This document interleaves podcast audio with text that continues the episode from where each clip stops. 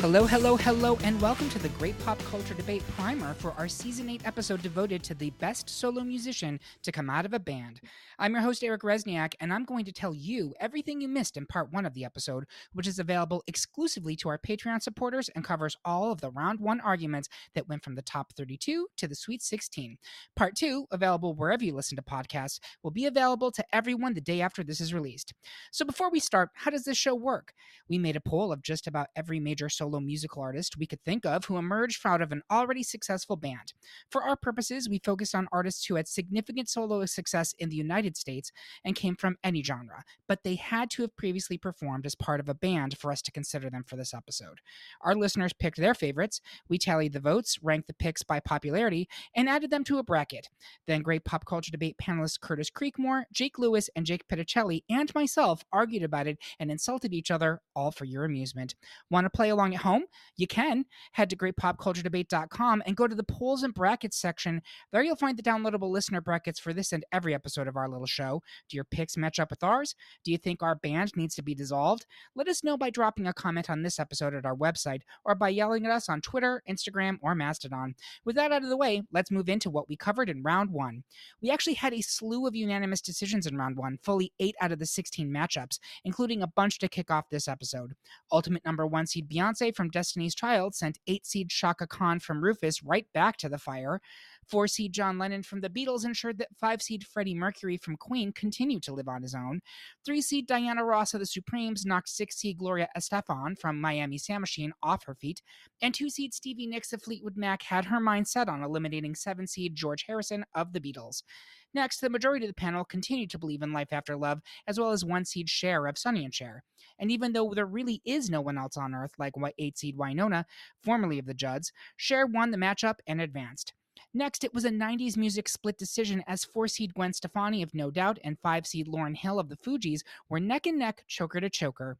Ultimately, the panel decided to take its eyes off Lauryn Hill, and Gwen Stefani advanced to round two.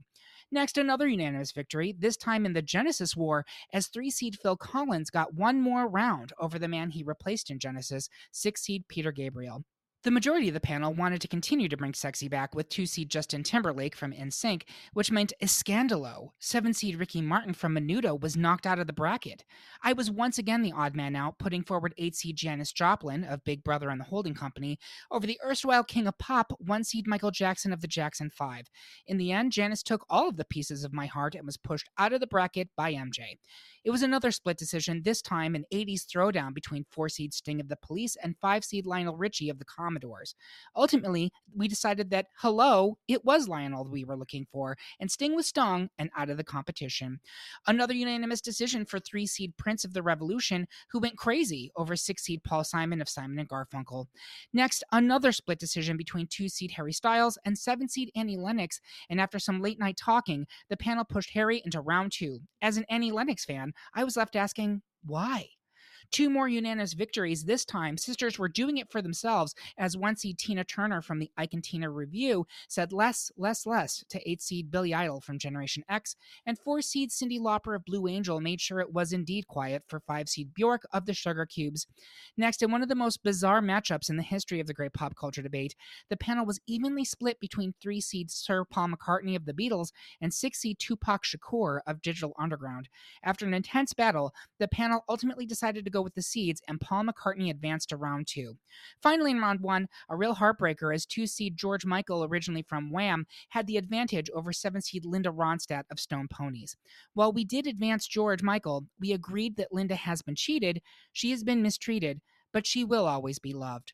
And that's it we're down to our Sweet 16, so make sure you head over to the main feed to download the main episode and find out which artist we ultimately decided is the best solo musician to come out of a band ever. Thank you so much for listening, and if you want to listen to the informative, funny, and passionate arguments behind these decisions, become one of our Patreon supporters. Otherwise, make sure you subscribe to the show on your podcast platform of choice so you don't miss out on any of our upcoming episodes. And head to greatpopculturedebate.com where you can find the listener brackets, vote in polls that determine what we debate next, and find loads of cool bonus content you won't find anywhere else, including a playlist featuring all top 32 artists from this episode. That's it. We'll see you over in the main episode, and remember, everyone is entitled to.